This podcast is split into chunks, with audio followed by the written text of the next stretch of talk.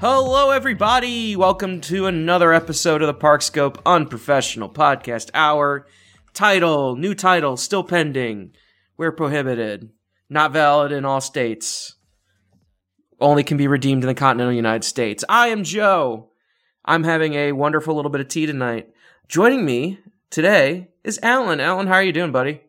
I'm fabulous. Mm, It's, a, it's another day in paradise. I know it's it quite literally paradise. Like, how's the weather up in Michigan? Because here it was 83.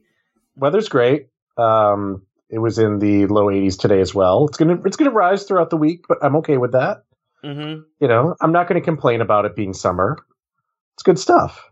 Yeah. So, you know, I, I'm I'm pumped. I'm ready. I'm I'm ready to do more stuff.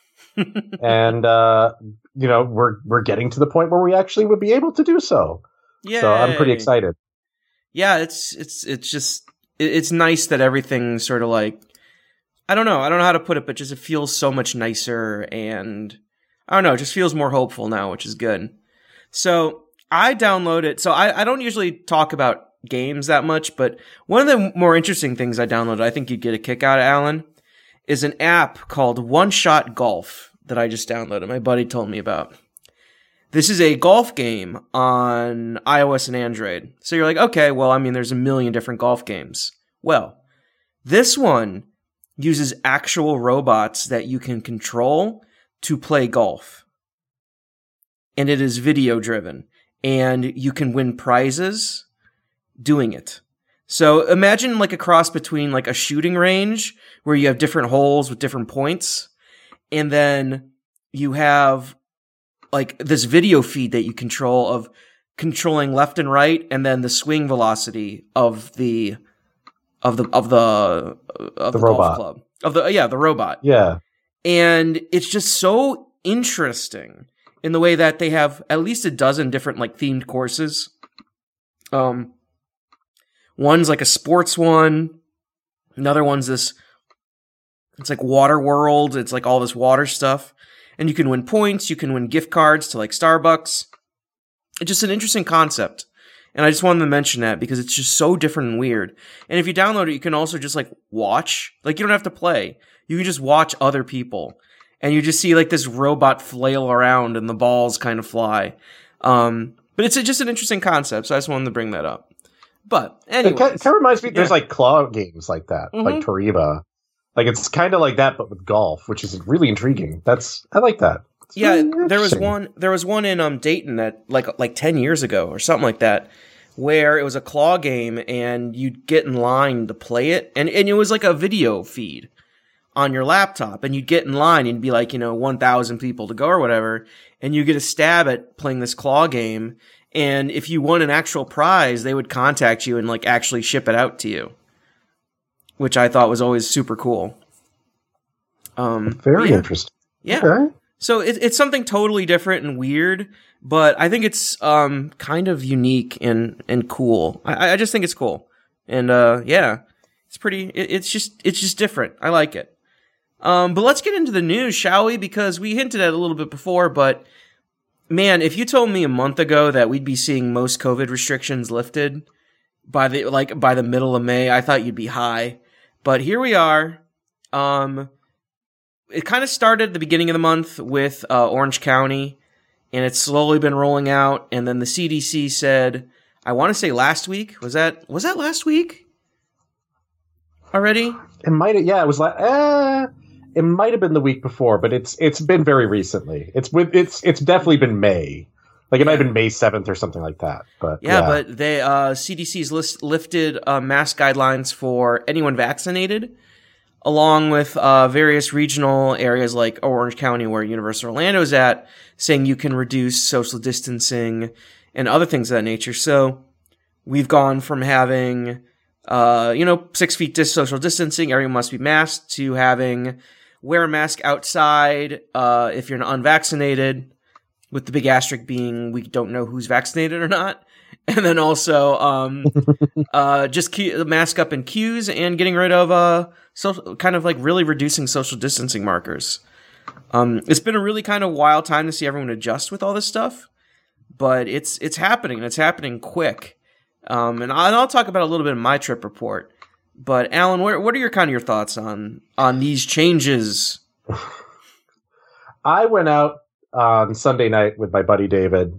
Mhm. Um, David, for the record, actually got a bunch of press recently. Uh, he has taken over the longest running science experiment in history, which Oh. is the Beal seed experiment in Oh, here at. MSU. yes, you re- you uh, retweeted that.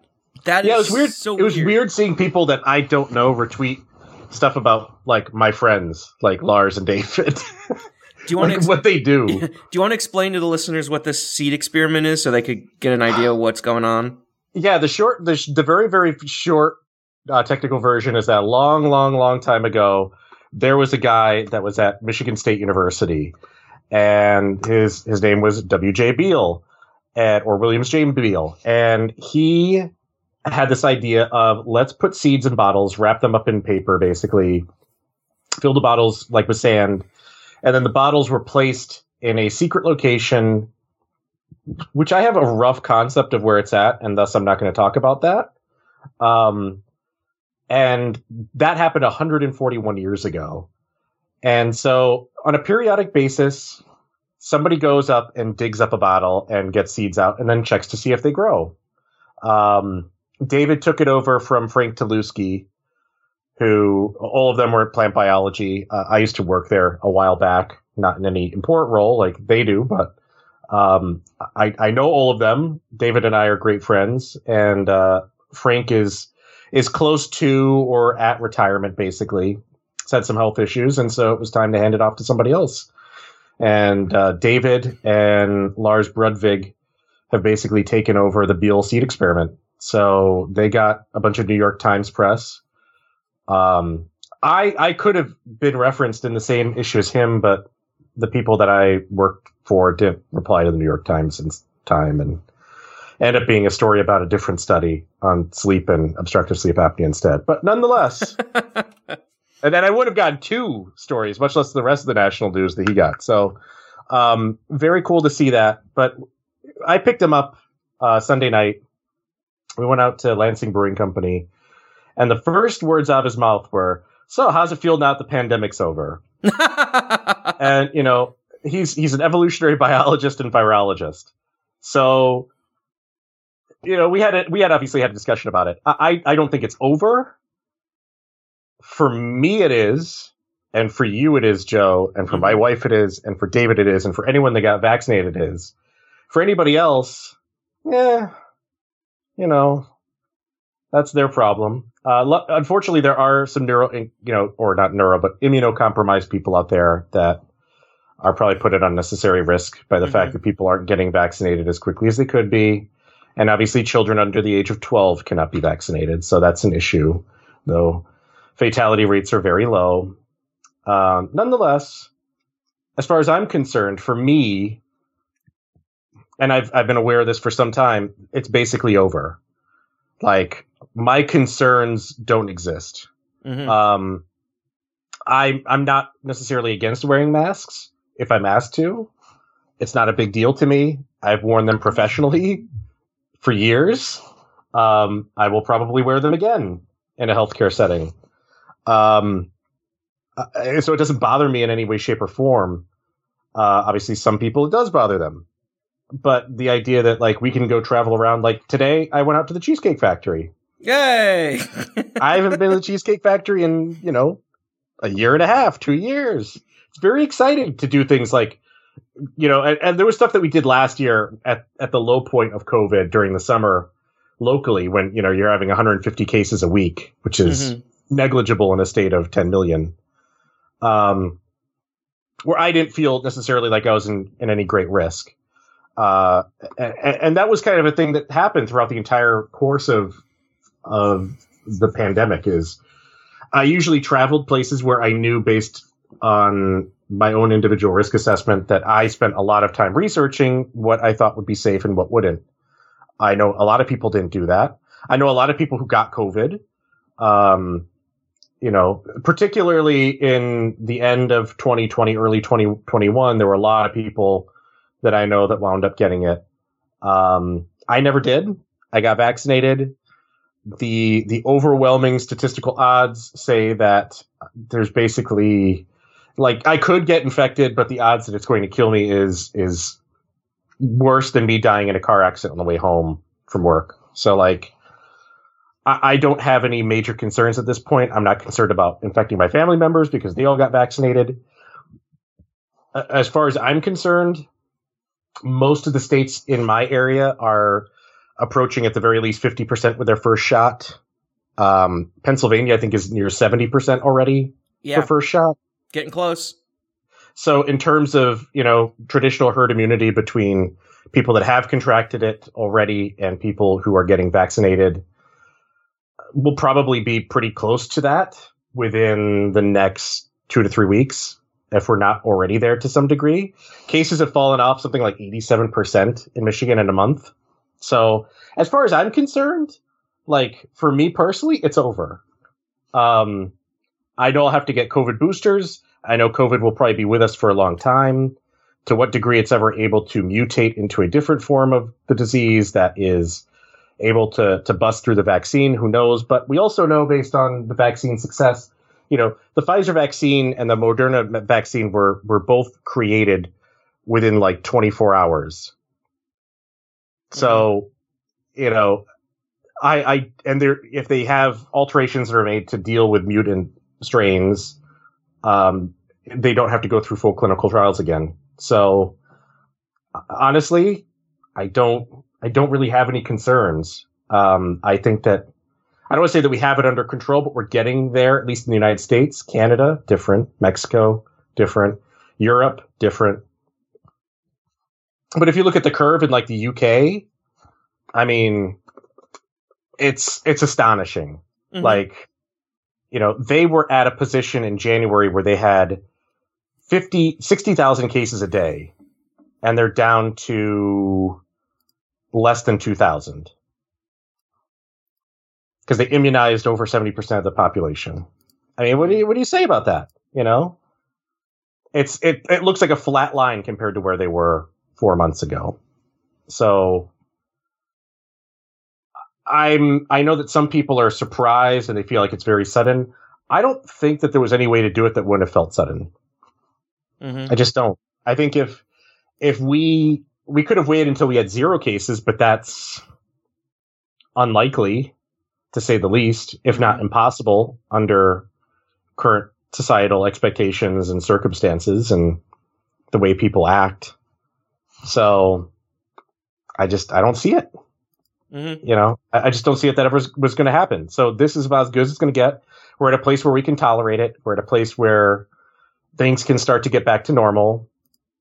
And i'm i'm fine with it honestly. I just don't see i i we've made a lot of progress in terms of people discussing what how covid spreads and you know what the disease is how to treat it to various degrees things like that.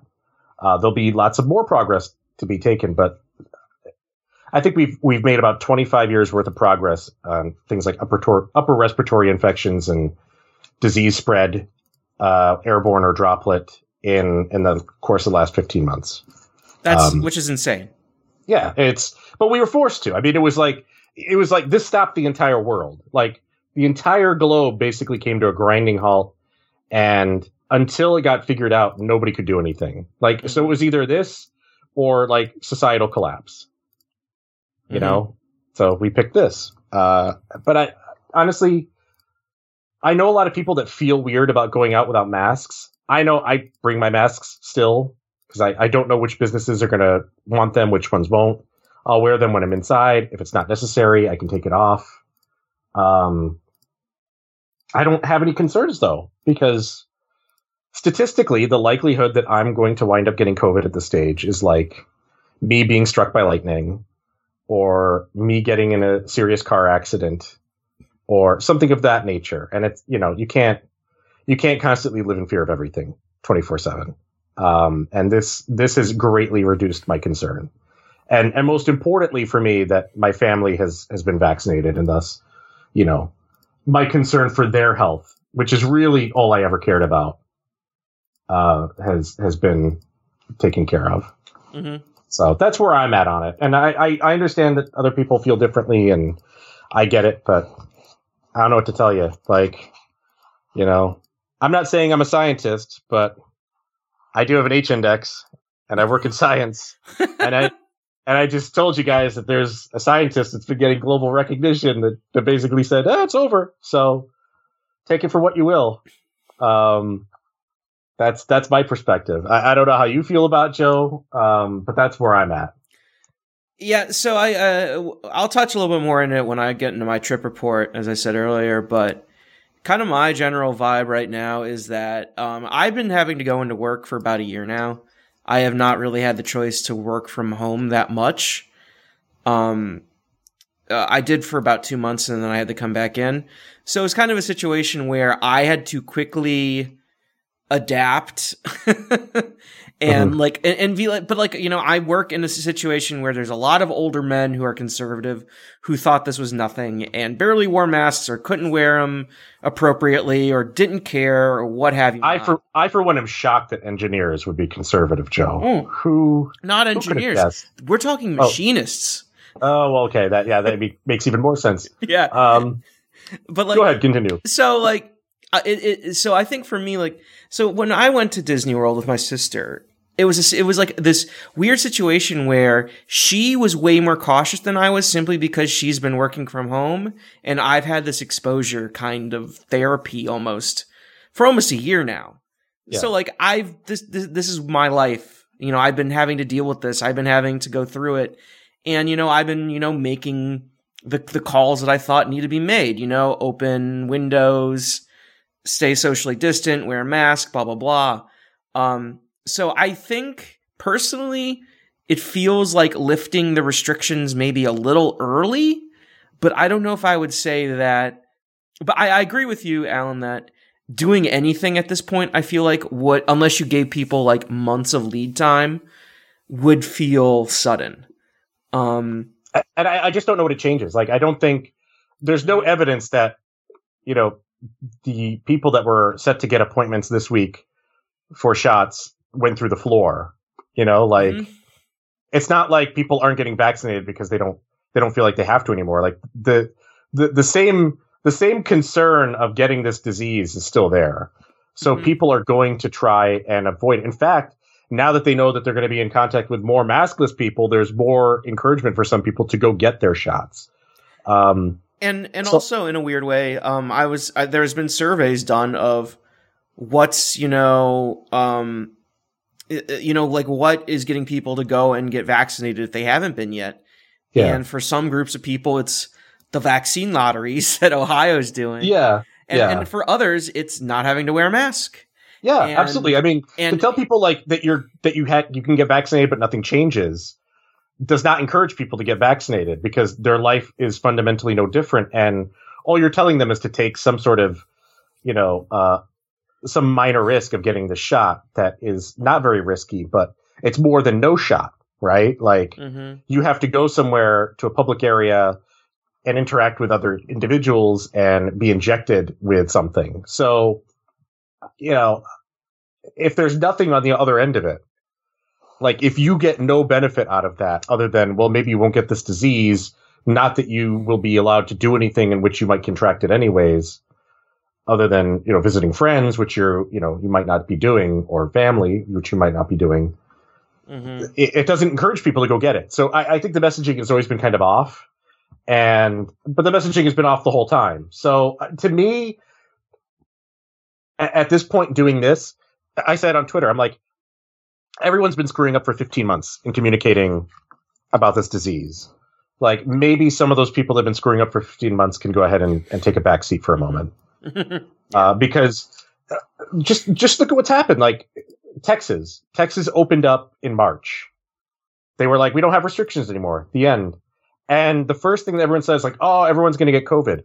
Texas Rangers opening day, full stadium. COVID numbers in Texas are flatlined. Mhm. So I, you know, people have expectations that certain things will happen and then they don't occur. You know, like people are like constantly like, oh, that's going to cause COVID and that doesn't happen. So I think, you know, and there's, there's all sorts of just like messed up stuff about it too. Like, you even within the context of like Diz Twitter, you know, you have people like calling out other people claiming that they got COVID when they have no idea. Like just weird stuff happened throughout the entire pandemic, and it was a disaster. Like just from like interacting among people, it's been bad, and like mm-hmm. like going on trips and having to be secret about it for two weeks afterwards. Because that way, you know, if as long as you didn't get COVID afterwards, you're like, look, I did everything right. What do you want me to do? Mm-hmm. You know, other people are like, oh, I just never left the house. It's not okay, or it's okay to do X, or it's okay to do Y. Based uh, on your own, a, based on your own personal belief system. Like if you think going to church is virtuous, you think that's a safer activity than you know going to a theme. Yeah, exactly. Yeah, there was there was actually a survey.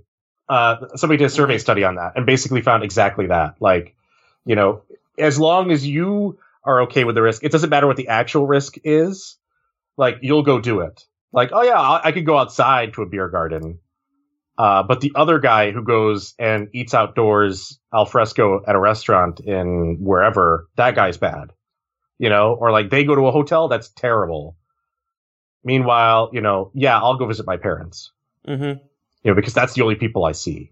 Uh, just stuff like that. So I, I, I I, am I'm fine with where we're at. I, I don't I don't think it changes anything fundamentally, and all we're seeing is cases falling through the floor. And you know, we're getting to a stage where I look at my hospital numbers, and you know, we have a third of pa- the patients we did with COVID three weeks ago. Mm-hmm. So clearly, vaccination's working. We're still getting people vaccinated. I, I think that we will get more of the people who have been waiting on vaccines vaccinated in time um, as they as we start getting out to neighborhoods, particularly like minority and underserved neighborhoods, mm-hmm. and and people you know in communities you know I hate to say it, but like Trump people basically that refuse to get vaccines start to encounter the fact that all of their family are still alive and the people around them are the only ones getting sick like some of them will quietly and silently go get it, even if they talk bad about it afterwards. Mm-hmm. Like I, I fully expect that because there's not like there's like you expect like rational consistency from these people. You know, yeah, I'm serious. Like, come yeah. on. Like, do you really believe that these people are are like living what they speak? No, absolutely not. So of course a lot of them are getting vaccinated. Um. Anyways, that that's my take on it. And and and I don't like I said I don't see unless your your plan was to somehow eradicate the virus globally before reopening, which was never going to happen and impossible, and, and, and would take hundred like like God, like how long did it take for us to eradicate smallpox? Forty years? Yeah, yeah, exactly. and that was and that spread nowhere near as quickly as COVID did. So. Mm-hmm. It just it was never going to happen. Like it just wasn't going to happen, and there was no way that people were going to live an entire generation in their homes. Mm-hmm. You know, uh, so that's that's where I come from on this. That's my perspective on it. And I know other people are different and, and I try to be very respectful of it, but at the same time it's like at the same time it says trust the science, I also say the science doesn't lie.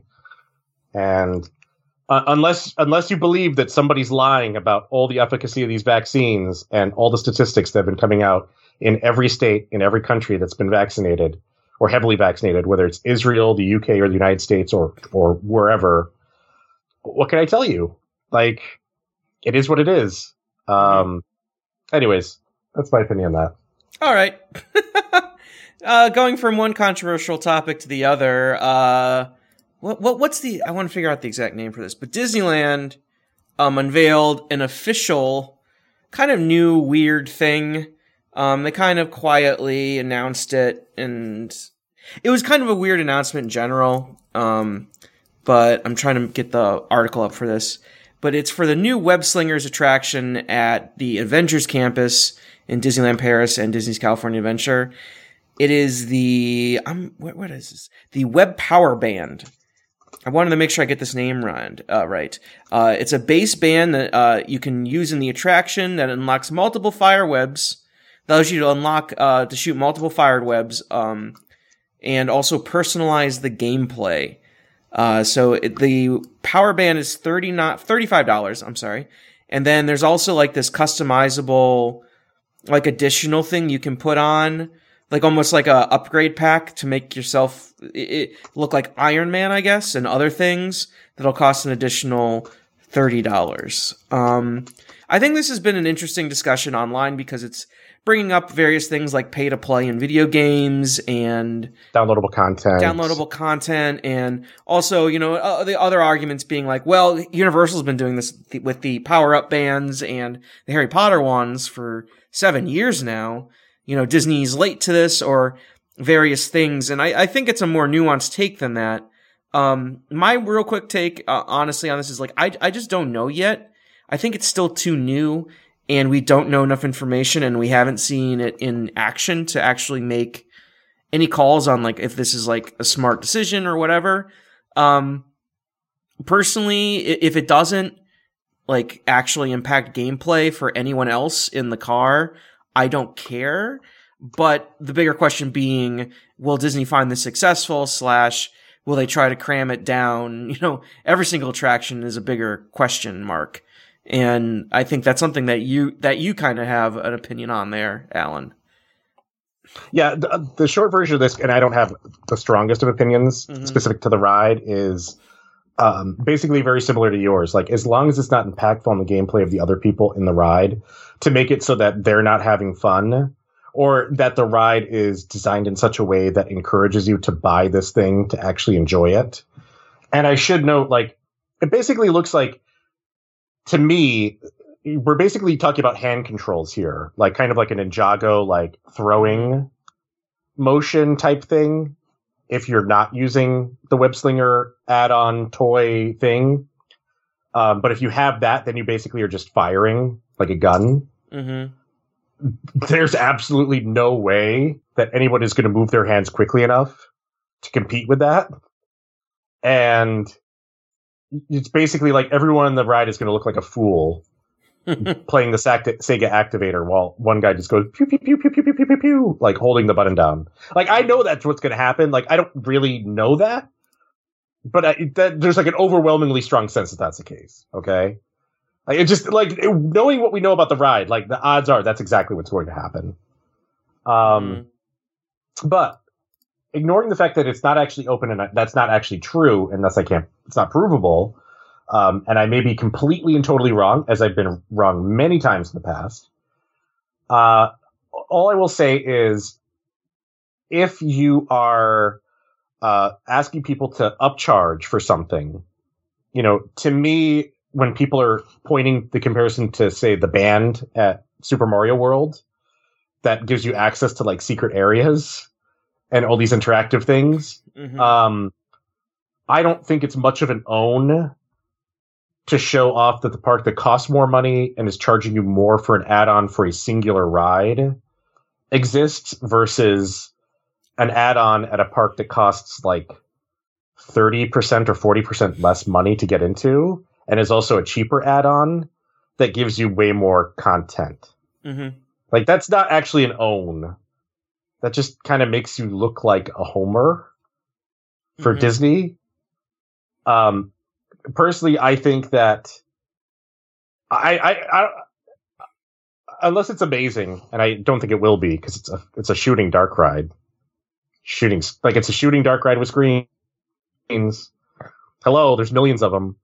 Um, I don't know how this is going to sell. I, I think it's going to be relegated to much less than thirty dollars very quickly, mm-hmm. if not end up like completely in the bargain bin and at outlet stores within a year or two. I, I don't. Nobody's gonna. Nobody goes to DCA to begin with. Much less are they going to invest a bunch of money in an add-on for a ride that is probably not an e-ticket. Yeah. Um, and and just mm-hmm. just to final my my last point with this is, if only Disney had a system similar to the Super Mario bands.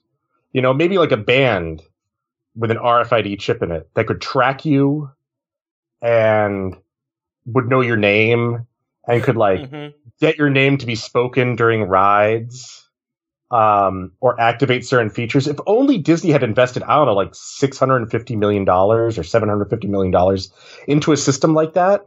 A billion a billion, whatever, you know, whatever it might have taken to create such a system and set up sensors all throughout the park and then um, bothered to activate it instead of, you know, having maybe like doing something like that and spending all that money and then like just theoretically just spitballing here like deciding to get rid of it and replace it with cell phones Mm-hmm. um, maybe that would have been like a really good idea for interactivity and doing the same things that we're talking about at the price point that Disney's at.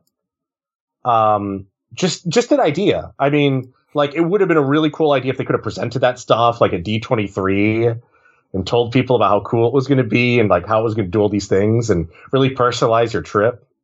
Mm-hmm. Yeah, if only they ever did that. You know, that would have been a really cool idea. Yeah, who'd have known?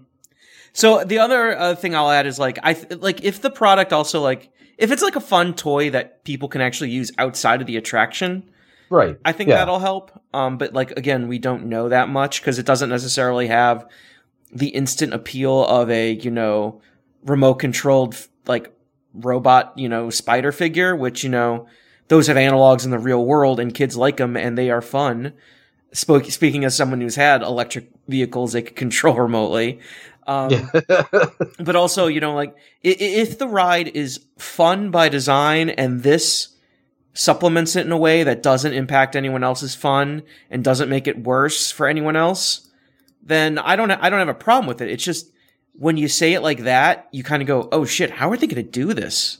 And it just sounds really it sounds like a difficult problem they created for themselves that there may not actually be a solution for and they're just kind of trying to be overly creative uh, and you know they're just trying to get be overly creative and and and um i'm trying to find the word for it but like you know they're just trying to actually you know be overly um uh not not I, I whatever you, get the I idea doubt, It's I like- doubt Imagineering came up with this idea. I'm sure they were, they were, you know, somebody that was at the top level at Disney was like, hey, we want to have a ride and then we want to have functionality in the ride that's monetized. Mhm. How do you do that? and then they And, came up with like, it And this is what they came up with.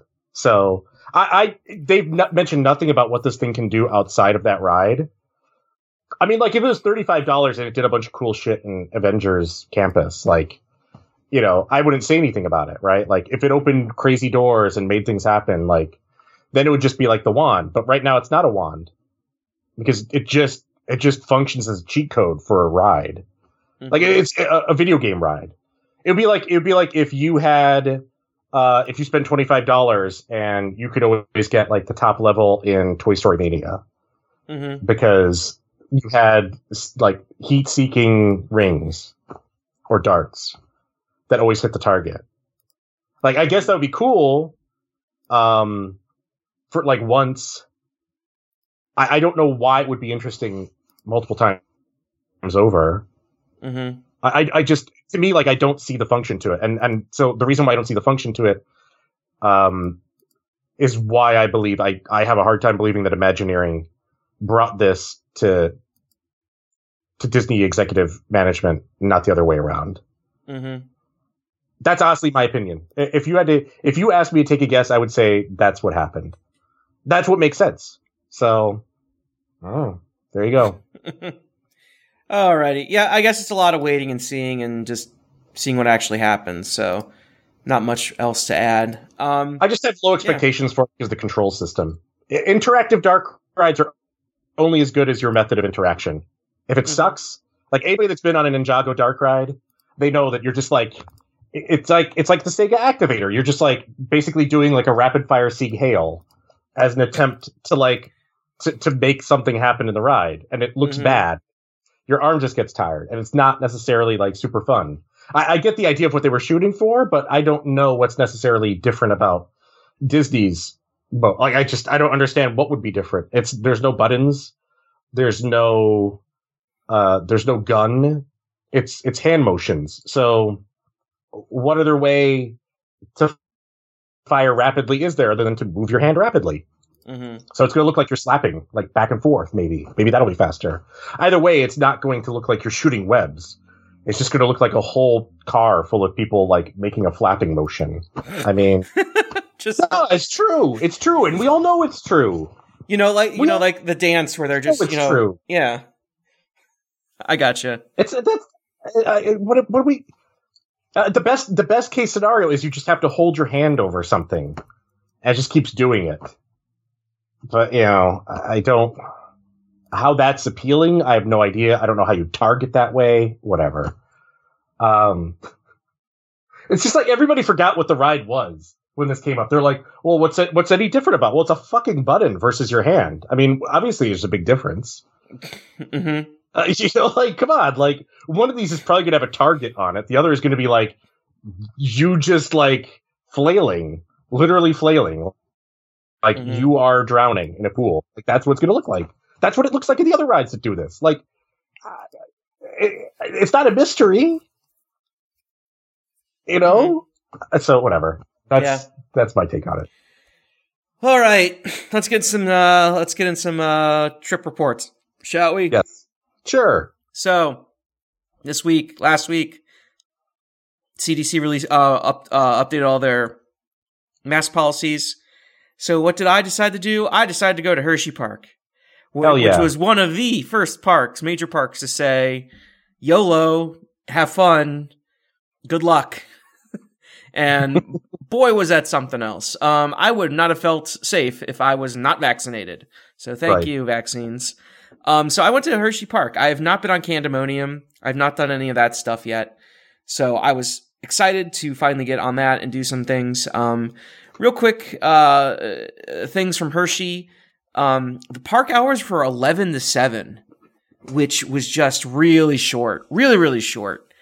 Um, the crowds that get in the park when they open at 11 are insane. Like they're backed up to the chocolate world and like it's just absolutely wild uh just to see how backed up it was but we we got in quickly and because it was such a crazy day and they're still doing social distancing on the rows like only one party per row for rides we Uh-huh. decided to splurge for the fast track uh option and uh, we got on pretty much everything we wanted to multiple times. Uh, Candymonium, I enjoyed.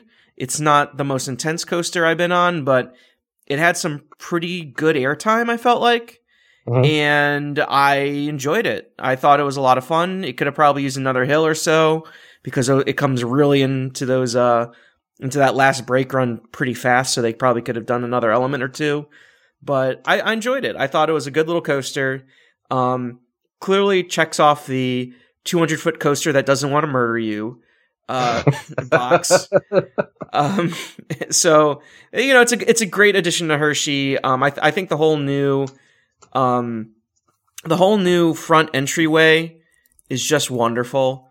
Um, I and, and once they open Milton's and that new bar, I think it's going to really, really be something special. Um, only complaint, like most uh, most new additions when it comes to entryways, could have used some more shade and a few more bits of trees, but you know maybe they'll add them eventually. I don't know, but otherwise good. Um, I like her. I like Candymonium. Um, I would say though I do still prefer Orion for obvious reasons, but Candymonium's pretty good.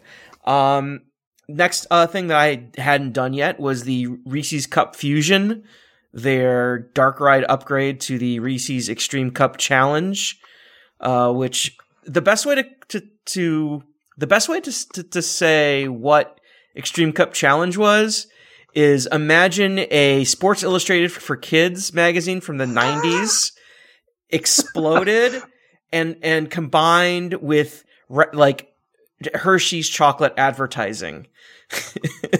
like If if you did not hear that from me, then I am proud that you had the exact same take that I have had for years.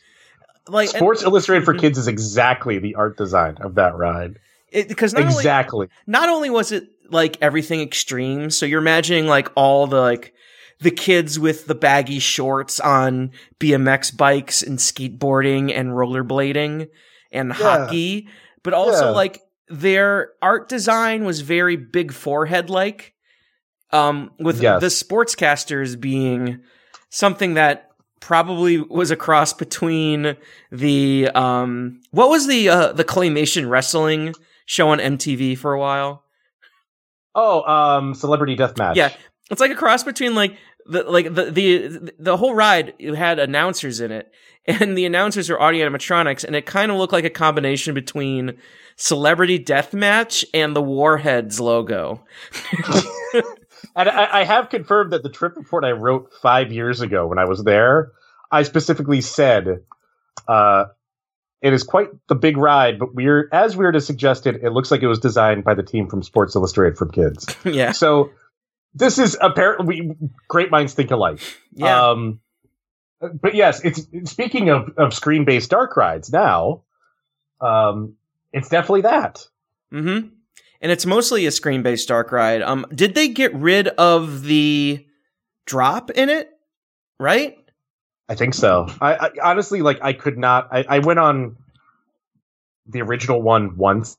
Mm-hmm. Um, so to me, like, I had very minimal amount of exposure or recollection as to what the original one was like, and I like. I was shocked. I remember writing that version. I was like, "Holy crap! This is like track and stuff." Yeah. Um, so most of the dark ride. So if you haven't done this Hershey's dark ride, it is actually a um, it's it, it's not like it runs like a normal dark ride. It it runs on coaster track, um, but it's all powered. Um, but what's interesting is that, and and they really marketed this was halfway through the ride, there was a uh, drop, like a little. It wasn't like a huge drop, but it was like a little, you know, um, a little bump, I would say, in the road. Uh. And that was the big thing of the attraction. Um, but yeah, it was. It, it, I thought the upgrade was okay.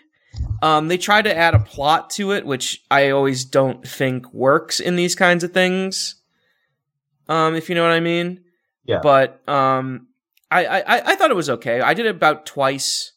Um, the biggest negative, obviously, is they no longer give away the free Reese's cups at the end of the ride, which is Yeah. um the problem. Tragic. Yeah, tragic, really, really terrible. Um, but otherwise, it's uh, it- it's a it's a fun little change in addition, and I don't mind it. And yeah, they totally got rid of the drop. I'm watching a POV right now, Yeah. and the end segment they just make into a giant ramp down, so they must have modified that. Um, Which is fine. Like they, they added, there's a lot more. There are physical things on the ride too. There Mhm. are even physical targets. Uh, um, uh, personally, I think it's a much better ride than what they had before. It definitely looks like something of this era. Yes, Um, it doesn't again. biggest- it doesn't look like it's 90s. the biggest issue with this ride is capacity. Hundred percent less mean- turtlenecks. Yeah, a lot less turtle. It's just it, capacity is really bad on this ride. Yes, it's it been is. bad forever. Mhm. Um, but it's even got like you get like a boss battle at the end. Like I like it. I, you know, I'm not saying it's great, but like, would I rather? Like honestly, I'd probably, given the choice of being beamed onto either one tomorrow, I'd probably rather rather ride this than Toy Story Mania. Okay. Because it's at least like number one, it's fresher to me, which does matter. But also, I think it it does more stuff and it's longer and it's much more interesting. And the Um, I think the interaction method of having the I mean what I I don't like the mounted guns whether they be in Buzz Lightyear at Disney World or Toy Story Midway Mania. I Hmm. much ra- I much rather prefer the Men in Black or Buzz Lightyear at Disneyland variant where you can unholster the guns and point them around, which this attraction yeah, wield them. Yeah, Yes, yes. a much much better um uh a much better thing so. Um it, it was cute. I liked it. Um I, I my only complaint is that they try to make it into like a plot device thing so it just kind of yeah. it, it likes to trip over itself sometimes instead of just letting itself be fun. Um and and maybe there could be more variety with some of the stuff on screen but you know whatever. You're getting i'm just getting nitpicky now. Um some of the other things we noticed, a lot of the food stands were closed despite this park being jam packed busy, like super, super crazy busy. Um, quite a few places empty. Even like the stuff like the Chickie's and Pete's by the water park had like the compu- the, the queue line was completely full and going into the midway, like easily a 30 minute wait for crab fries. You know what I mean? Mhm. So it just felt like, come on, guys, you know, you, you, you, you we're not operating this at, you know, 35% capacity, 50% capacity, you know, this is a hundred percent capacity. You guys better be on your A game. And they didn't bring it. Um, speaking of A game, not bringing it, uh, Storm, um, Storm Runner was down along with Fahrenheit. And Fahrenheit was down Friday also. Um, when Stormrunner didn't even run last year. Stormrunner so didn't run last year, and it hasn't, uh, and they're promising it to run this year, but have not said anything about that about when. And Fahrenheit, I believe, ran earlier this season, but then hasn't run yet. Um, Stormrunner had uh, water test dummies in the vehicles, while uh, Fahrenheit had people staffed there, and you you know what I, you you know what happens when a ride could open or couldn't open. You just got a lot of staff there endlessly sweeping mm-hmm. like a Q station. Yeah. Like that's yeah. what it was for half the day until they eventually reassigned them other places. Um, but that's kind of what uh, all you know what was happening. Um, uh, Skyrush is Skyrush. Uh, Great Bear was running really well. Uh, Comet is always fun. Always love that ride. Super Duper Looper, always fun. Love that ride. Uh, Lightning Racer is getting a little rough. I don't know if I'm getting soft or uh-huh. what, but I feel like it's it's a little more. Um, it feels a little rougher than it has in in years past, which is something I'm really uh, disappointed in because usually that ride is usually a very good mix of of enough shakiness to enough smoothness. Um, that it, it kind of makes it like a, a fun ride. Um, but it was a little rough, so that was a little disappointing. Um, but otherwise, uh, everything's it, it, was you know it was a fun trip. Can't complain too much. We also ended up um, at a new brewery in outside of Hershey, about 10, 15 minutes away, called Rubber Soul. Um, it was uh, very very good. A lot of good food, a lot of good drinks. So if you're ever in the area, I highly recommend it. Um, really cool, and it has a massive outdoor patio too. So all, all, all sorts of good stuff. So that's kind of my little my little trip report from uh, from Hershey Park, uh, my first park of the season. Um, I'm planning on getting to Kennywood eventually, but I think that may be a uh, first weekend in January when they start their new food festival. So excellent. Yeah. So hopefully we'll talk about Kennywood in a little bit. So Alan, what did what have you done? uh, last weekend did not involve parks. Um, however, the weekend prior did. Um, I, I, went and visited my dad in Phoenix, Arizona. Um, I worked remotely for the most part. I did I did do one day off on the Monday I was out there, though I didn't do anything. Um, so there's nothing I can report about Phoenix. Uh, it's still there. Uh, it's it's definitely in the desert still. But for this trip, usually when I go out there, I'll take a couple days because uh, my dad doesn't travel particularly well these days, and and go do my own thing, uh, and then I'll come back and this year, uh, given everything that's happened and given that was opening weekend for Cliffs Amusement Park, I made the decision to go to Albuquerque, New Mexico for the first time in my life. Oh. Which is a, a good trip. Uh, it's a nice you, long you drive. You did not make the wrong turn at Albuquerque. I did not. Uh, I, I, in fact, made the best possible turn at Al- Albuquerque. Um, I will say, you know, this is this is just my observations on a very light amount of time that I was in the city. Uh, it's it's very similar to Phoenix. It's not as big, or very similar to Tucson and Santa Fe is much the same. It's basically the size and the scope of these places, and in the case of Santa Fe and Albuquerque, especially the altitude uh, is significantly different there. But it's not something you'll necessarily pick up on unless maybe you go running. Um, I, I, you know, physically they they all look very much the same, and I'm not saying that's a bad thing.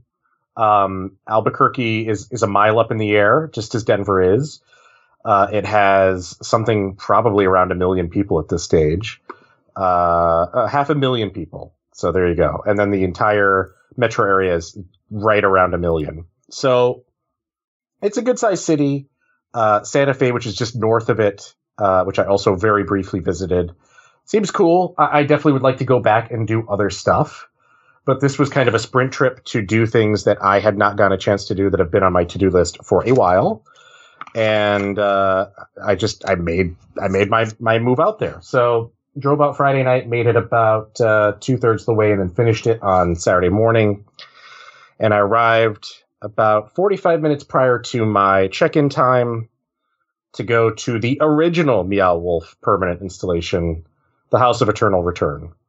Mm-hmm. Um, I I have been very interested in going there for a while. Uh, ever since it, it basically I don't want to say came out of nowhere, but wasn't anything that I think most people in the theme park industry were terribly aware of until it won an IAAPA award back, I think, in 2017. Um, it is, it's not as big as Omega Mart. I want to say it's around 30,000 square feet in total. Uh, for those who missed the episode about Omega Mart that we did a couple weeks ago, um, Meow Wolf is a artist collective originally based in Santa Fe, where this is. Uh, this original installation was financed in no small part due to George R. R. Martin, the guy who wrote Game of Thrones and the accompanying sequels to that, and uh, a good amount of the television screenplays. Um, it is in an old bowling alley just off the main drag. You are welcomed by a gigantic robot and also a metal wolf character. Mm-hmm. Um, the stand outside and you wait. You wait to go in. There's some food trucks in the parking lot if you want to get food there. Uh, there's a bunch of picnic tables and some shaded areas for that, uh, which is good because it's the you know, it's the desert, right? Um, and then there's the actual House of Eternal Return itself. Uh, when you go into the building, you are offered the option of taking a sort of a QR code card, which you can then scan, and that kind of initiates the whole process of doing the interactive stuff in the attraction. When it originally opened in 2016, I believe, or 2017, there were physical artifacts throughout the house that you could review. Mm-hmm. Um, as time has gone on, those things would get like busted up and messed up and destroyed, and so they've been replaced with uh, these sort of evidence stickers with a QR code, and then you can scan that to look at what the materials that used to be in those places were. There's a 14 or 15 QR codes that I found. I'm sure there's probably more than that. Um, the general theme of this is once you enter the space, uh, you're brought to the front of a house that is in California. Um, all that you know before you enter is that there was a family that lived there and they disappeared. Mm-hmm. That is the extent of it. I I knew from the information that I had before I went in that basically the the two the two most significant areas like to go in the dryer was one tunnel which apparently has actually been closed up now due to covid um, Oh darn. the other was the was the fridge but there's there are a number of other entry portals to what lies beyond um it is here i'll just read what's on the wiki House of Eternal Return has a storyline based on the fictional Selig family, who disappeared after experimenting with interdimensional travel by tapping into a mysterious force known as the Anomaly in an effort to bring back deceased family members. I this sense, a, caused th- the I house- sense a theme happening between all the uh, Meow Wolf installations. Yeah, thus far, at least, at least the two that have happened, there's there's definitely some something going on there that's very similar, which makes sense. Um, says the house. This caused the house to fracture open paths to alternate dimensions. A secret government organization called the Charter was able to contain the anomaly's effects and passes off the containment warehouse as an art installation. Um, as with the boop cards, there is the ability through the cell phones and through the QR codes to access a lot of the information afterwards.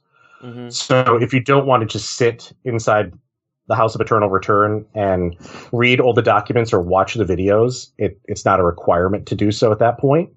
Um, which I found very helpful when I got out to try and get a better idea as to everything that was going on.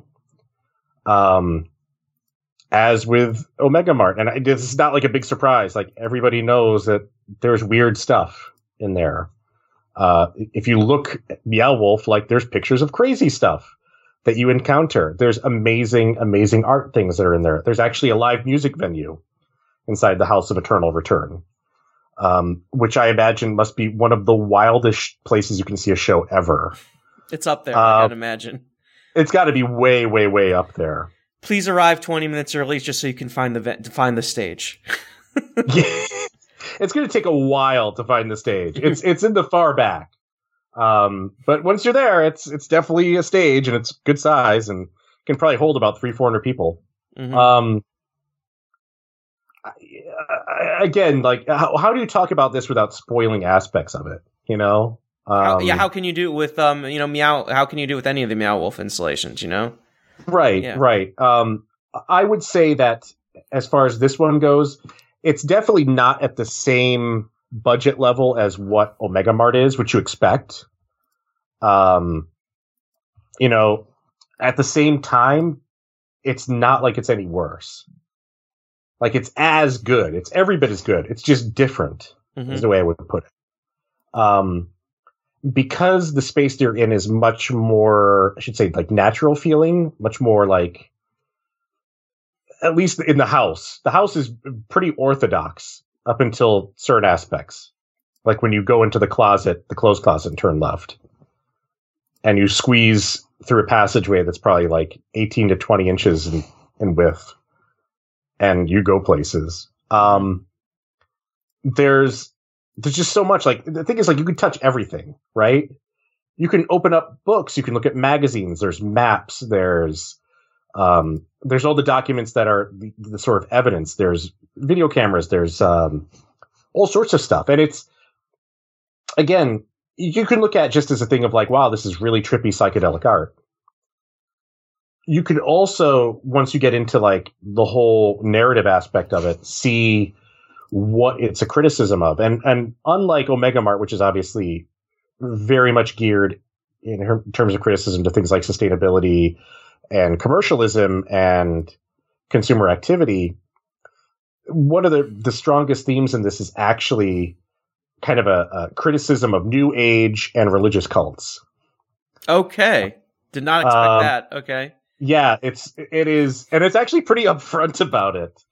Um, what I will say, because I don't think it's that big of a spoiler, is one of the issues with this interdimensional force is that one of the members of the family, and you encounter this very early on, and when I say early on, I mean in the living room, directly to the right once you open it. hmm Um, one of the characters there is an individual who started a cult uh, entirely based on the fact that he was able to open up some of these interdimensional part- portals. hmm And in doing so, he decided that it would be a good idea. It's Lucig, uh, Lucius uh, Selig is the guy's name. Um, th- that character. There's like a picture of one of his books, like a big, like stand up, like three foot tall book cover for when he would do public appearances. But basically, he he did a bunch of stuff messing with the fabric of the universe, and used his power to just like allow anybody that he would charge hundreds of thousands of dollars to access to do it. Hmm um, and you know see what he did and and you know he would tell people that he could provide them these sorts of powers and he could not. It was just him. Hmm um, and he would he would punish people who did not do those things that he wanted them to. Um if you want if you want spoilers or some degree of spoilers you can go to thecharter.org which is one of the related websites to this. Uh, there's also a website which is the power of positive oh it's archives.positive it's archives.powerofpositivemechanics.com which is his book. Okay. The power of positive mechanics Uh huh. and and actually the the the archive power positive mechanics uh, you can watch those videos where he describes uh, in in great detail a lot of what he was doing uh, and what he was offering to his followers and then also um, basically his downfall and then subsequently like striking back at them and then also what ended up causing what you end up walking into. hmm Um, it's pretty much all his fault. Okay. But again, it, it's it's very it's very interesting because you know you're dealing with an attraction that uh, there's a lot of meta references. There are a lot of references and discussion uh, on some level that's kind of criticisms of the Santa Fe art scene, which makes sense if you know anything about the history of of Meow Wolf. Um, there's references to the Meow Wolf artists themselves. Like it discusses at one point, uh, there's notes about some crazy people building a boat, which was the pre-existing exhibit that they had done. Mhm. Um, there is um, uh, there are characters in this attraction which are um, LGBT. Uh, there's a lot that happens. There's a lot going on here. There's a lot of depth beyond just you know the fact that there's some crazy visuals. And and you'll see as you go through the attraction how those crazy visuals all kind of tie in together with things in the house. Um probably probably the greatest example of this is the hamster. Mhm. there was a family pet. Uh, again this is not this is something you encounter very early on so i don't feel like it's a big spoiler uh nimsescu the hamster you know, as Um, one name's a hamster. the the short version is that Nimsescu passed away of old age in 1988, uh, and then was revived Okay, that's a problem. Okay. and would die constantly and be reborn. Uh huh. So once once you that's that's stuff that you can pick up from from the archive items, but when I was that's something that I picked up on more so after when I was done. I started going through all the archive stuff that I picked up on the phone. Mm-hmm. why there's a lot of of hamster imagery is all I'll say throughout the attraction Okay. Which- relates to him. Uh, Okay. But it's it's it's again, you know, like we said about Omega Mart. Like if you're looking for lore, if you're looking for backstory, if you're looking to explore, um, this is it's not as physically large, but it's much more dense. There's stuff everywhere, and you know there are smaller things everywhere. Is the way I would put it. Um, so you don't necessarily have a canyon, but that doesn't mean that you're not climbing into a trailer mm-hmm. that's probably elevated 30 feet the, in the air, Got you. um, surrounded by all sorts of other stuff. And to me, I, I almost I don't even know if I like this more. Hmm. That's that's the scary thing. Like these two things are so good. They are so good. They are they are unbelievably good. I'm not even. I, I never. I always talk about like how I don't like narrative and rides because I think they're a bad narrative storytelling thing. Mm-hmm. This is a whole different story. This is good. This is really good. Like every aspect of it, just just what you're seeing is crazy enough. If you just if you look at it, nothing but art. It's like outsider art. Some of the installations and some of the exhibits are just out of this world. But then you throw in everything else about it, and that just takes it to a different level. Mm-hmm. Um, I don't know. Do, do any questions that you have about the original Meow Wolf location? The original. Other than the fact that I can tell you that as soon as the Denver one opens, I'm flying to it. so what? Uh, I, I guess the question is, it, it, what is there anything that fr- that you saw nascent in this installation that you saw really expanded upon and elaborated on in this in, in Omega Mart? You know what's great? No, No. Okay. it's completely different. Okay. I, you know, and I obviously there's there's the whole like go into a you basically enter portals and enter a different universe sort of thing going on, but aside from that, no. Okay. Nice. I, you know, I, to me, like that's I can't say anything more strongly than like it's its own completely unique thing. Omega Mart is not just an expansion of this or, or a better version of it. It's it's just different. okay. It aims to do different things. It aims to approach different topics. Um, you know, it's not just that it's like I said, it's it's not just that it deals with New Age religion and Scientology and cults and the art scene in Santa Fe, but there's you know there's very real themes about family and loss, Mhm. um, and also like very like weird metaphysical stuff that goes on with the anomaly and the charter. Um, like some of the stuff that's in there are there are these uh, computer uh, terminals that are set up throughout the uh, the extra dimensional port portion, if you want to call it that, or or multi-dimensional portion of, of the attraction, which give much more clarity on what those things are, what the charter is, and what the anomaly is. And if I had to compare, it's animated, and if I had to compare it to anything like, I would be comparing it to stuff like Aeon Flux. Oh, jeez. People wow, remember okay. that? Yeah. Like it's it's wild. Um, it's it's phenomenal. Uh, I, I, again, like it's just it's very different, very different aims. Um, I mean, there's some aesthetic similarities, but that's the aesthetic similarities are where it ends, mm-hmm. and and it goes it goes a different direction. And I again, just as with Omega Mart, I can't say enough good things about it. Um, I spent two and a half hours in there, and I found out that there was stuff that I missed afterwards. Of course, uh, Mhm. just as I did with Omega Mart, and I honestly would be ecstatic and ready and amped up to go back.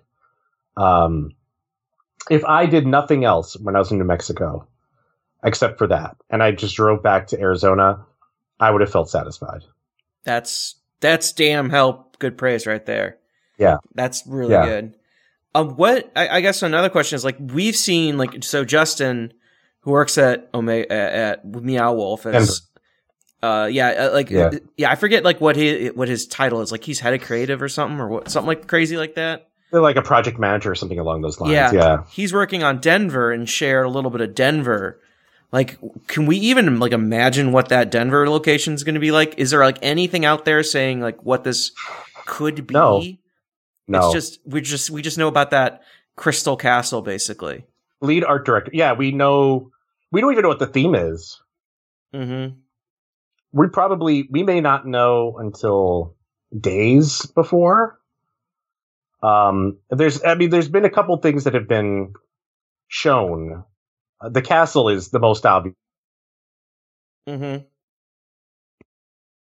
you know the, the castle is just that's that's pretty obvious. That's that's a biggie. Um but aside from that i mean and it's it's not even just that it's a castle. It's what the castle's in. Mm-hmm. you know? Like it's all this rock work that they put in Yeah. What what The- what what is this? You know, like what? There's something going on here. What could it be? I mean, if you look at it, there's there's a ladder. That's that's what gives you the scale, and it's probably a ten or twelve foot ladder, and it looks like the ceiling's about forty feet, Mm-hmm. maybe fifty. Like what? How do you get there? It looks like there's some sort of door thing. Uh, what's inside of it? I don't know, but there's definitely some shapes. There's some humanoid, weird looking shapes in there, and it has a very churchy look to it. Um, I don't know. I, I don't. I, you know, obviously they know, Mm-hmm. but we don't. And yeah, all, all I can say is that when Denver opens, um, I, I don't need any convincing. Mm-hmm. My, I guess another thing I have that you can't necessarily answer it, but something like if we ever get like Justin on the show, or I grab see him at Horror Horror Nights and we grab a beer, or you know all the millions of things we could do. Um, my my one I wonder is like first of all like what's the creative process for like doing like g- what's the story like? Do you guys have like writers? Do you kind of work on the story as a group? Like how does it you know unfold? because it seems like a lot of this stuff can be somewhat personal too. Um, Yeah. Oh yeah, for sure. For sure. and, then, and then also like from a more practical standpoint, um, you know, you know, like from just like a a, a pure, uh, you know, super boring angle. Like, how do you manage a park? You know, like a, basically an indoor amusement park where everything is discovery and unfolds. Like, what's what's the process for getting that? Um, uh, you know, fire permitted you know what's the process for getting that you know you know you, making sure that you know if something happens god forbid you know you can safely evacuate everyone like what's what are If- the if you- what are the design constraints and concepts behind that for something so unique if you watch the documentary about uh, Meow Wolf, they detail a lot of this in regards to House of Eternal Return Mhm. because they had no idea what they were doing.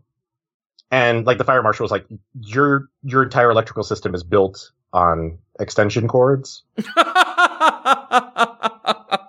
okay, yes.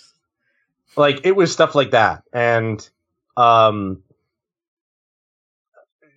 I'm trying to think of the way to put this. Um like even now when you're there, okay, like there's there's one space in the house that has a computer and it was off when I went up there the first time, and then I, I went back later, and they were actually resetting it. Um, like they were they were really setting the scene. Like they had to put like a piece of paper there, and the computer was off, and they couldn't figure out like why is the computer this isn't working. Like there's supposed to be a QR code on the screen that you scan, and eventually they just realized, oh, somebody flipped the switch on like the power strip that's all plugged into in the back because it, it literally just looks like a house. Like it just plugs into an outlet.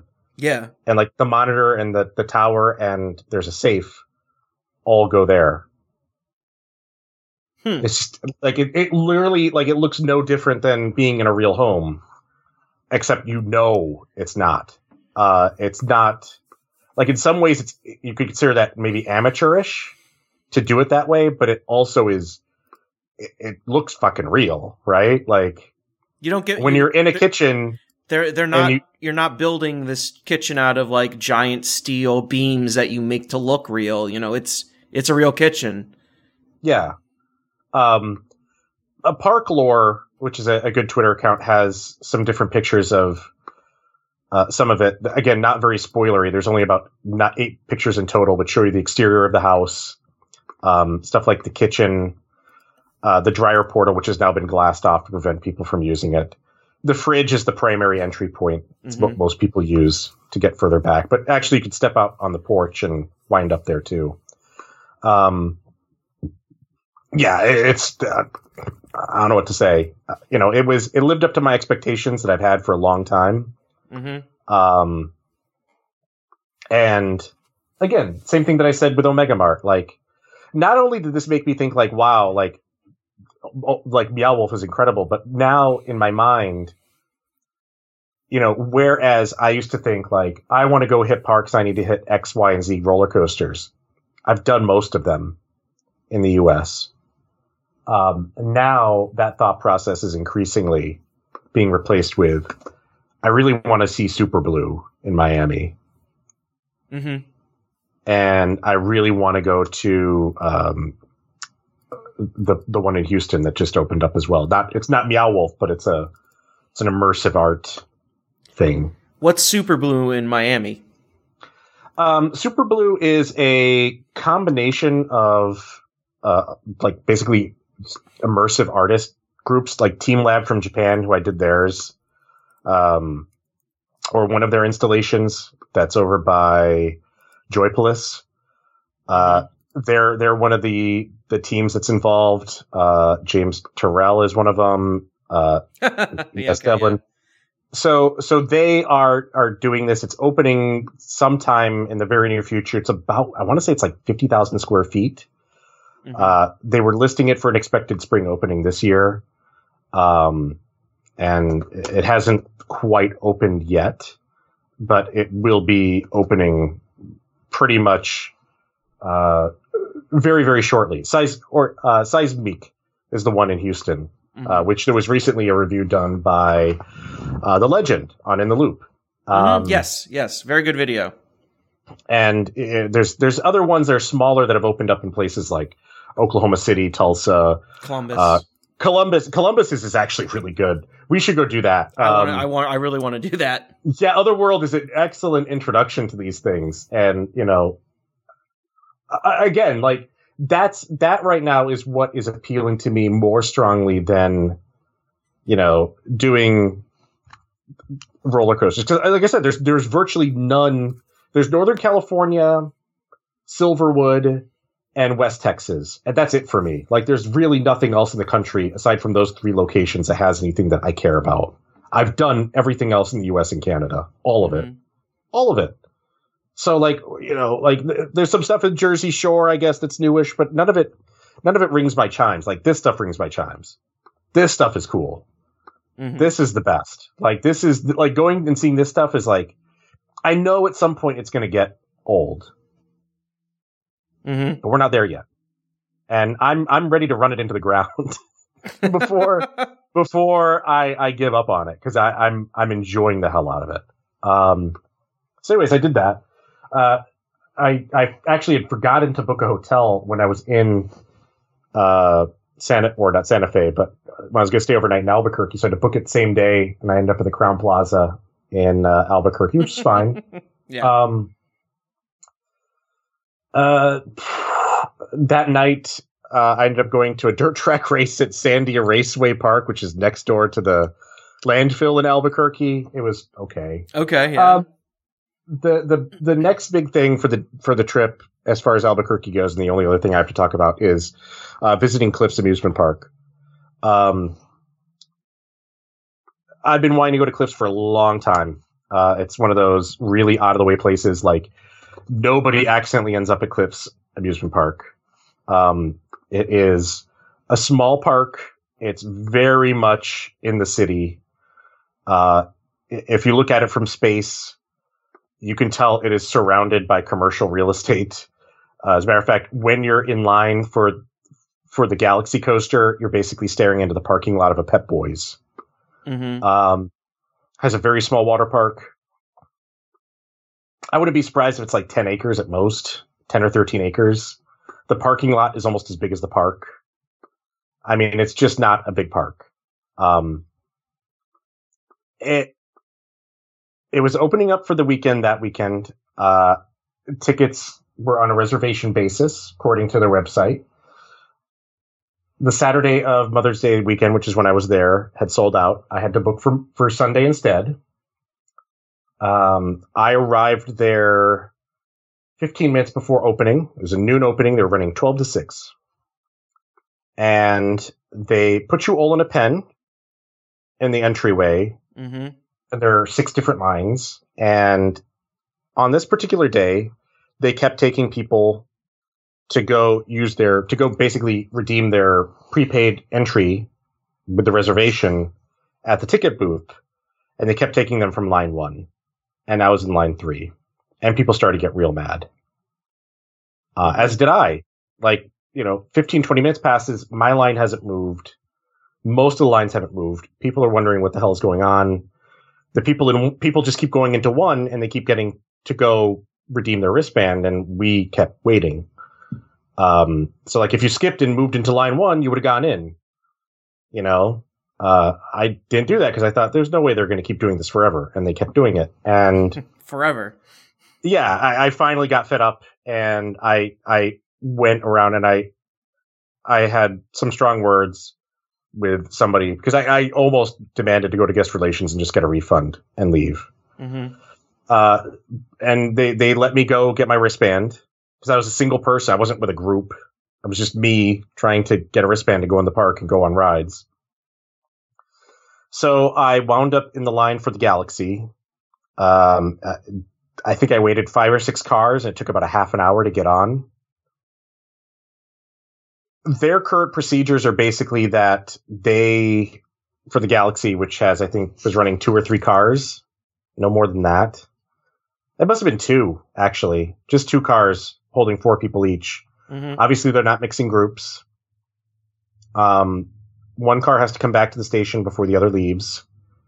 And when the car comes back to the station, the people disembark, they clean the entire car.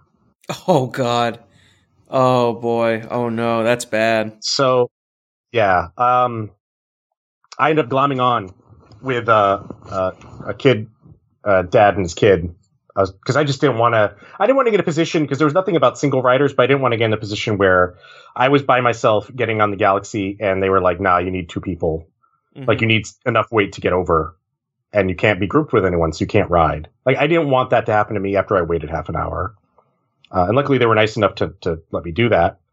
Um, you know, again, I, I was immunized. I, I doubt they were, to be honest with you, but, uh, that's their problem. Um, and I'm fine. Uh, It was Galaxy. It's, it was okay. Uh, most of the time I was just sitting there like kind of boiling mad about like how bad operations were. Um, I went from there to the New Mexico Rattler. I really wanted to get a couple rides on the Rattler. Uh, short version of the background that ride. It was sold by CCI to the park. CCI went a, went out of business in the midst of building it, Mhm. and it became the first Gravity Group coaster. Mhm. Uh, it's a very interesting layout. It wraps around half of the park. Um, much like the preceding ride, the situation it only has one train, as best I could tell. Uh, the one train uh, comes in. Every other row is empty. They clean every seat after it returns Mhm. and then they operate it like Gwazi. So seatbelt check first, followed by lap bars. Oh jeez. The process takes about took about nine to ten minutes per cycle. Uh, I waited for a middle car because the middle cars obviously there's I think it was a six car train, so there's four middle cars, and there are one front car and one rear car, and the same number of people were in line for the middle cars as the front and back. It still took me about a half hour to get on that. Uh, And so I just decided at that point when I looked back and saw the line was out out the front gate of the ride and probably approaching an hour and a half that it wasn't going to be worth it for me to try and get a second ride on it. Mhm. Is it a good ride? Yeah, it's pretty good. Like if it's not a COVID condition, track work is a little what I'd call crunchy. It's not it's not super smooth. There's some areas that have been recently retracked, uh, such as the I guess you would call it the west turnaround of the ride, um, where it goes around their swing attraction. Um, but otherwise, it, it's not it's not bad, but it's it, you know it's a little jarring at times. There's a couple really good spots of airtime. There's a couple areas where it kind of get the sense that they might have engineered the airtime out, um, particularly in the ending of the ride. But there's one really strong hill uh, after it turns left next to the lift hill. Uh, it's it's almost like a, a double up kind of thing, but it's not. That pull is insanely strong. That's a huge piece of airtime. Like I was kind of, I had that like angry Splash Mountain woman face probably for the first third of the ride. yeah. And then I got that and I was like, oh. And then it just kind of like went back to being okay. And then it was over. I, I, like it's probably a top 25 ish ride, top 25, 30 maybe, if I wrote it some more. But these are not the conditions to, to ride. It's, you know, early in the season. They don't really know what they're doing yet. They have COVID restrictions put on them by the New Mexico government. And, you know, the way that they're going about stuff is just so sluggish and so bad. Um, so I get off that. It's like 110. And I walked over to the SBF Visa kitty coaster. And I looked at it, and there were probably 12 people in line. They're loading half the seats. So four cars, two rows on each car, you know, which is funny because the fate, you know, you, you go back to back, not face to face hmm or side to side. So you're not in facial contact with the other people in the car, but they're still only loading half of it. So 50% capacity and cleaning the car every time. So I knew that I'd be waiting somewhere around a half an hour to ride an SBF Visa Kitty coaster. Or I could just get in the car, go to Taco Cabana, get tacos, and drive home to my dad's. So I did the latter. Probably So I actually choice. I skipped the credit. It's not often that I sit there and say I skipped the credit, but my attitude is Meow Wolf is good enough that I'll be back to, to New Mexico at some point. hmm And when I go there, I'm sure the SBF visa will be there for me if I want it. And if not, I don't really care because it's a freaking kitty coaster. And there's like four within a five hour radius of my house that I need to go ride. hmm So as far as I'm concerned, um, not a big loss. Probably the most miserable I've been in an amusement park in a long time. Hmm. I I felt like I was not having fun. And it has made me not want to do a lot of amusement parks. Um I I love amusement parks, but I've always said when they're not fun, I don't want to do them, and that was not fun. I'm I'm hopeful that I have fun when I go to Cedar Point in about a month's time.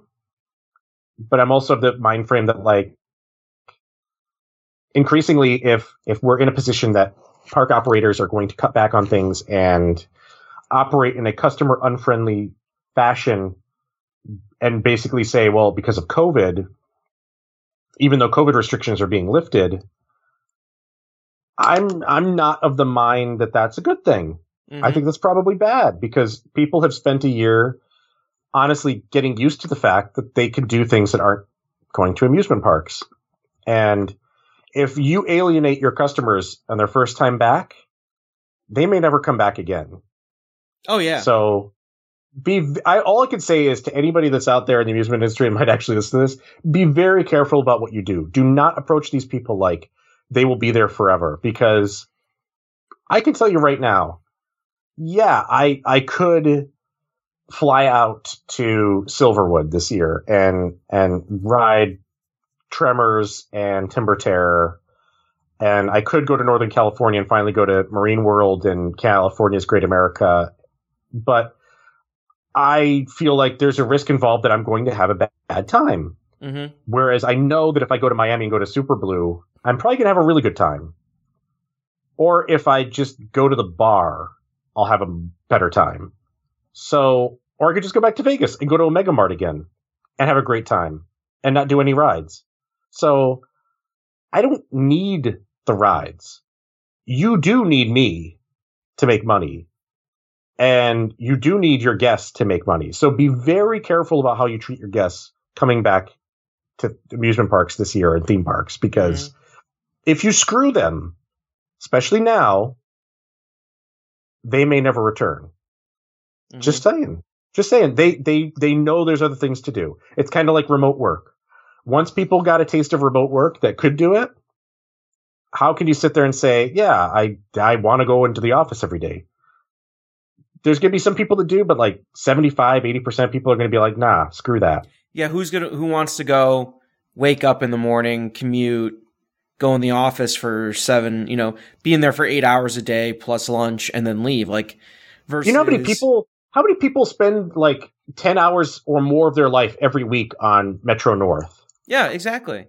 You know, taking the train from New Haven or Stamford into New York City and back. and and then compare it to like okay well you know maybe you get up in the morning and you do all your email that you can do at home at home Mhm. and then you know then then you commute you know like if there's a if there's a meeting in the afternoon or the late at morning you know then you head in you know If there's something that, Yeah. that that's vital to have you present, like, you know, it's that kind of thing. Like people now know that there's there are other things to do. And hmm you know, I this is one of the things like I think about this with Orlando. Um there are people who think like Disney World can do anything and Disney can do anything. Like, yeah, of course, just charge $39 plus $30 for additional upgrades for this thing to play the Bat or the Spider-Man ride. hmm Um you know, last I checked, Disneyland has a lot of availability hmm to get in the park. The pent up demand that everybody was anticipating is not quite there. Mm-hmm. Um, well there well there's pent up demand it's just not the demand it may not be for Disney. Like people Yeah. may go for alternatives. Like they'll go to Pigeon Forge is jammed. yeah So you know, Hershey's Quite jammed. honestly, uh, yeah. Hershey's jammed Cedar Point's jammed you you might lose people to other things. Like keep that in mind. Like just because you think that you're special and you've been going at it for 20, 30, 50, 100 years doesn't mean that in a situation like the last year or so people can't find something as an alternative that's that pleases them more. Especially if you start screwing them. Don't screw your customers. I, I think I, I think the biggest one of that, like that Disney should that everyone should remember is the entire Star Wars Galaxy's Edge, oh, Star, Star Wars Galaxy's Edge opening Opening. fiasco in Disneyland. Yeah. like how many times did did you know someone say you know cutting out your you know this is a park that's mainly driven by locals with annual passes because it's their country club to use your Mhm. metaphor Yes. you know, cutting them completely out, expecting them to buy day tickets is not going to work for you. And then everyone just, you know, you know, Paulie sends you a video, a photo of all the Star Wars crowds at conventions saying, look at all these people buying all this money. Of course they'll show up. And guess what happened? They didn't show up. Nope. And they're still not talking about having a pass holder system. Mm-hmm. still they're talking oh we're gonna have like what, what were they talking about like um uh uh A loyalty rewards loyalty for yeah come on a loyalty rewards program Uh, these people, I assume, well, a lot of these people haven't been involved in operating amusement and theme No, parks, right? Like these all. are retail people. Yeah. Of course, they think this way. It's it's idiotic to anybody that's worked or knows anything about the industry, and it, it's going to fail. But you know, we're going to have to watch them fail before anybody takes that seriously. Well, I mean, Because- that's, that's the kind of the thing with Disney, though. Like, they need what Disney does is that they get new management in. They think they know the best of exactly what they want, and they think they can reinvent the wheel. And then by the time they're, you know, by the time they fall on their face enough, they have their tail behind their legs and they're green lighting new rides that they haven't been building for the past few years. I mean, it happened or they get promoted, or they or they get sent somewhere, or like you know, they get another job Yeah. working for somebody else. Yeah. So like so exactly. So you get, you know, you know, get Staggs in there and Rasulo trying to think like Staggs in there being like MyMagic Plus, it's the way to go. And then all of a sudden he's like, okay, I guess we do need rides. And then, you know, you get Chapek in there and he wants to be like, well, we're going to put cabanas in here and we're going to do upcharge bus systems and all, you know, all that insane shit. And then what do they do? They build more rides. And now we got, you know, Josh in there. Now he's, now everyone's talking about reward systems and reservations. And then guess what's going to happen? It's going to go right back to how it was before. And they're going to realize they wasted two to three years of not building rides and they're going to build rides. That's what's Yeah, going to happen. Except in the past, they did have a pandemic. They did have people who were afraid to leave their homes, or got used to not leaving their homes, or got used to to only or to going to different you know destinations that were open when they weren't. And they're going to find themselves in a very different scenario because they are sitting there basically thinking that they can print money whenever they want to. And they can't. They can't. If they could, then why isn't every Disney World hotel open right now? There is nothing stopping them from doing that. Absolutely nothing. The only thing stopping them is the ability to get staffing and the fact that there isn't demand. If they had demand, they'd do it, but there's none. That's the truth. hmm That is the truth. I'm not making this up. If anybody out there wants to argue this, go ahead and tell me where, where in Ron DeSantis' Florida there is that there's any kind of regulation preventing Disney from going ahead and opening everything they want to. Show me that. I dare you. I dare anybody, anyone. You know that there isn't, and I know that there isn't. So the only reason that they're not doing it is because they know they don't have demand.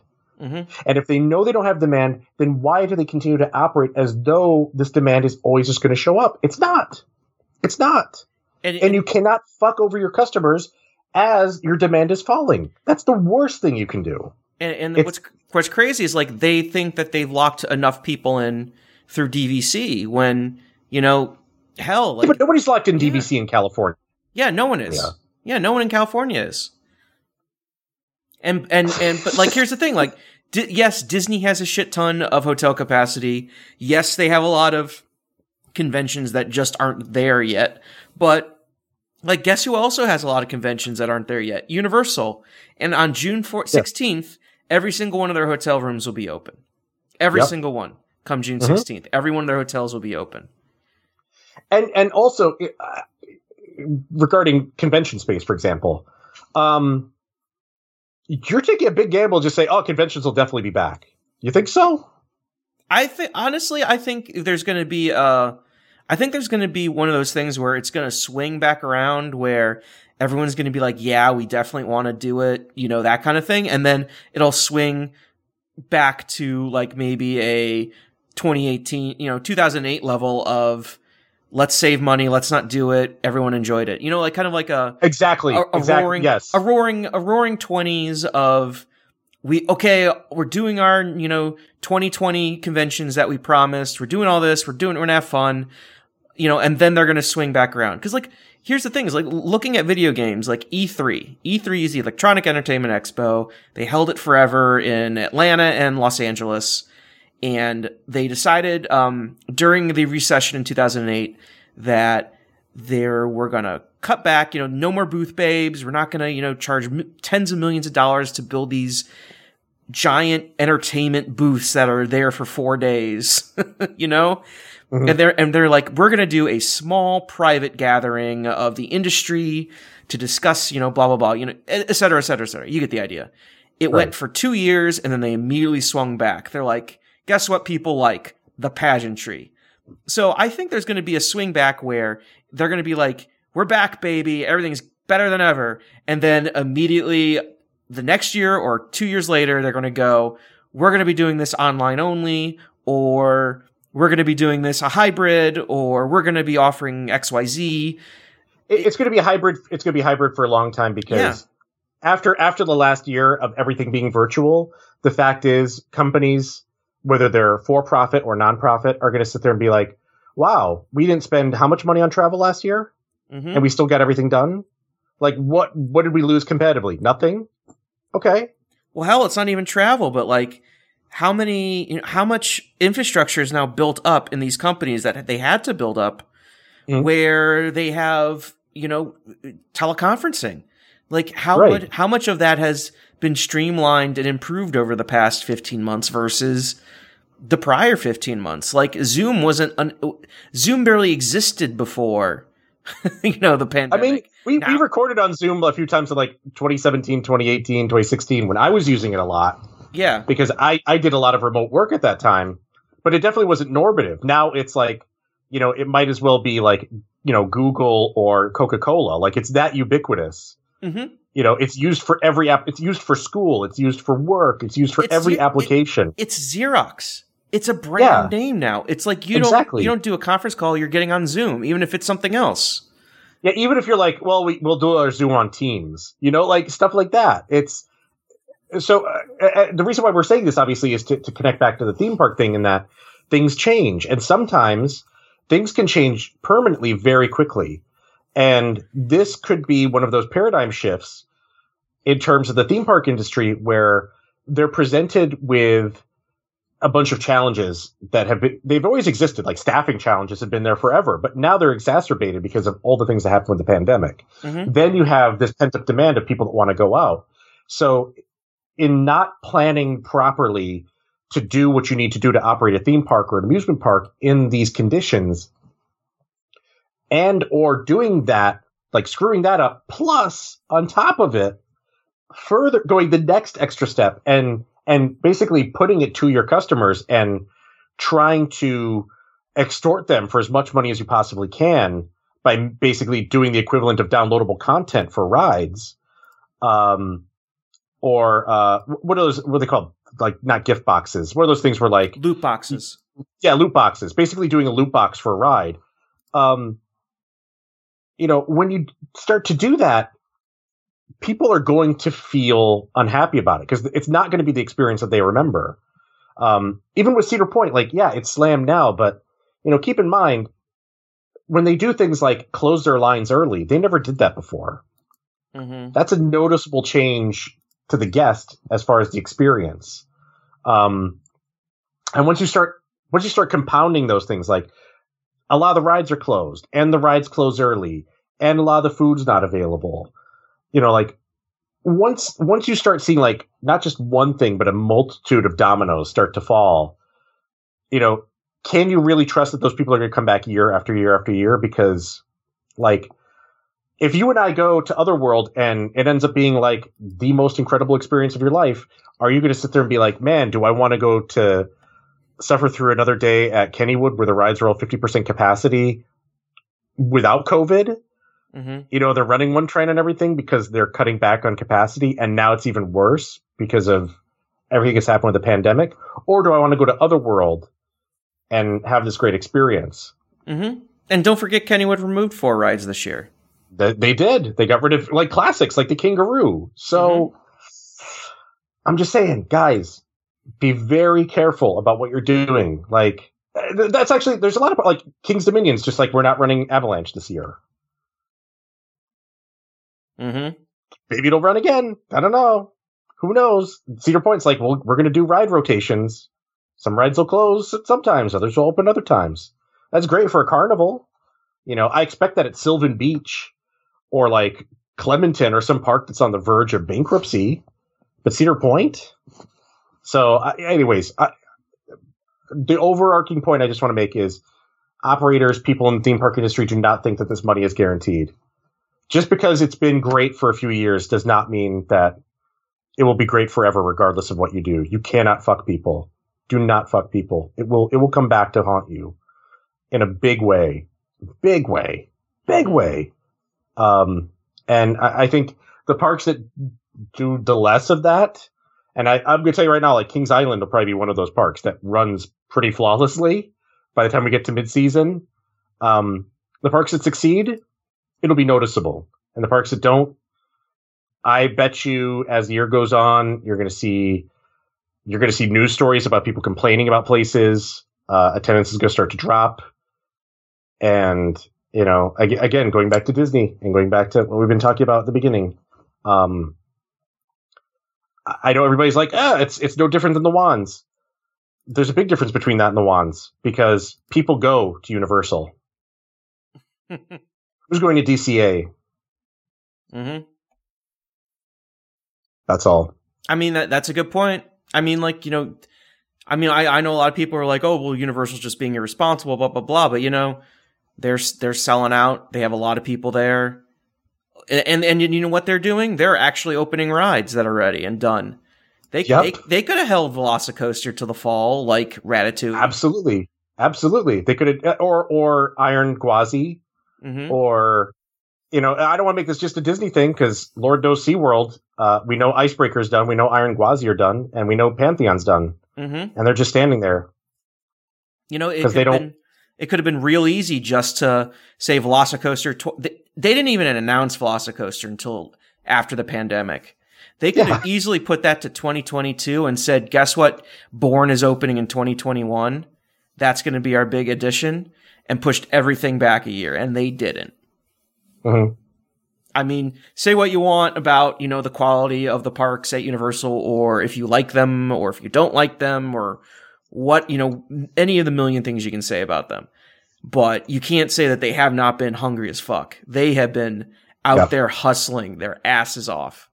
And they've been adding shit. They've been adding shit. And like you said, here's here's the real key: Are all of their hotels going to be open by mid June? Yep. Mm-hmm. Are all of Disney's? Nope. I know Disney has more hotel rooms, but they also got more parks. Mm-hmm. And more rides, and they have DVC, and they like they they have a yeah, pretty much right there. Boom. if if you want, you know, if you want to play that game, uh, then tell me why Disney's not opening all their stuff. Where's where's their demand? Because right now, I can tell you, I went looking for hotel rooms in June recently at Universal, and there's nothing. There's nothing. Sold out. Sold out. Like if you look in June right now, you're gonna find hot nothing. You want something at one of the du- deluxe resorts? there's like one twenty five hundred dollar a night suite available right now in first two weeks of June at Portofino Bay. That's it. Good luck. hmm You show me how that looks at Disney right now because I don't see it. I see a whole lot of availability across the board. And they're dropping a lot of their stuff on Hotline and Hotwire. Yep. Yep. So you tell me where the demand is because sure looks pretty obvious to me. Mm-hmm. But- Alrighty, Alan. I think we've ranted enough. We've rented plenty. Yeah. We we should we should go to bed and stuff. Yeah, we should go to bed and stuff. And I need to restart my computer because it has a software update and it's been bugging me. And I need to go to bed because I am sleepy boy. So, Alan, where can people find you online at if they want Gods to, on Safari on Twitter. if they want to and- direct your rage at you? yes, Gods on Safari at Twitter, and uh, I also I have an announcement. yes. Um, I starting next week. Uh, once once I have my review of the administrative shell, I am the new North American editor for the Dark Ride database. oh, that's wonderful. So uh, get ready for content there, and also really especially lots of entries of indoor attractions here in the United States. So not necessarily walkthroughs, but we're going to be doing dark rides, uh, rides that have dark ride type scenes, and like simulator theater attractions. So expecting it all coming soon. Dark ride database. There's a bunch of stuff already up there across the world, and I'm going to be involved with the team that's expanding out of Europe uh, to put even more stuff up there. So uh, it's it's a great website, and I'm very excited to to work with them. And uh, yeah, so that's happening soon too. That's fantastic news. Congratulations on that. Thank you. It's completely unpaid, but Yeah. I do it for you, for Yes. you, the theme park fans out there that that want to know where cool stuff's at. I'm going to make it as easy as possible. Trust me. Fantastic. You can find all of us at parkscope.net. You can find me at parkscope on Twitter. You can find us at parkscope on Twitter. Also, we have a YouTube channel. Uh, we got a bunch of like really good old specials up there. You can Yeah. just just Google up Parkscope. Um, we're best known for having that version of Muppet Family Christmas uploaded, which I always found quite funny. Um, I'm looking to see how many views of we have of that one. Where is it? Yeah, Jeff just uploaded a bunch of his old. He would record like just every single theme park special you could imagine, Mhm. and just upload them and, and and just record them to watch. And he just took all his VHSs, bought a uh, converter, and just uploaded a buttload of them. So yeah, it's been that we get, we just got a million specials. So go check them out. Um, a bunch from the early from the late '90s, early 2000s. So I highly recommend it. Our Muppet Family Christmas uh, special has 900,000 views currently. Woo, getting close to the million mark. It's Yep. fantastic. Compare, compare this to a day in Epcot Center, which has 505. Uh, so there you go. Um, yeah, and I'm, I'm I. I actually just uh po- posted a review of Foxy Hooves. Um, I'm sorry, Fox Nolties. That's her old username. Fox Nolties, her new one. Uh, book on the Haunted Mansion. It was really good, really well written. It's not your usual Disney. Um, it's not your usual Disney uh kind of history book. Is the best way to put it. I, I don't know how to explain it, but it's really good. I'd highly recommend it to anyone. It kind of dives into stuff that you don't always expect and kind of goes into more in depth stuff. Um, like how the original Haunted Mansion at Magic Kingdom was going to have a elevator for the stretching room, but they got rid of it. Find out the reason why in her book.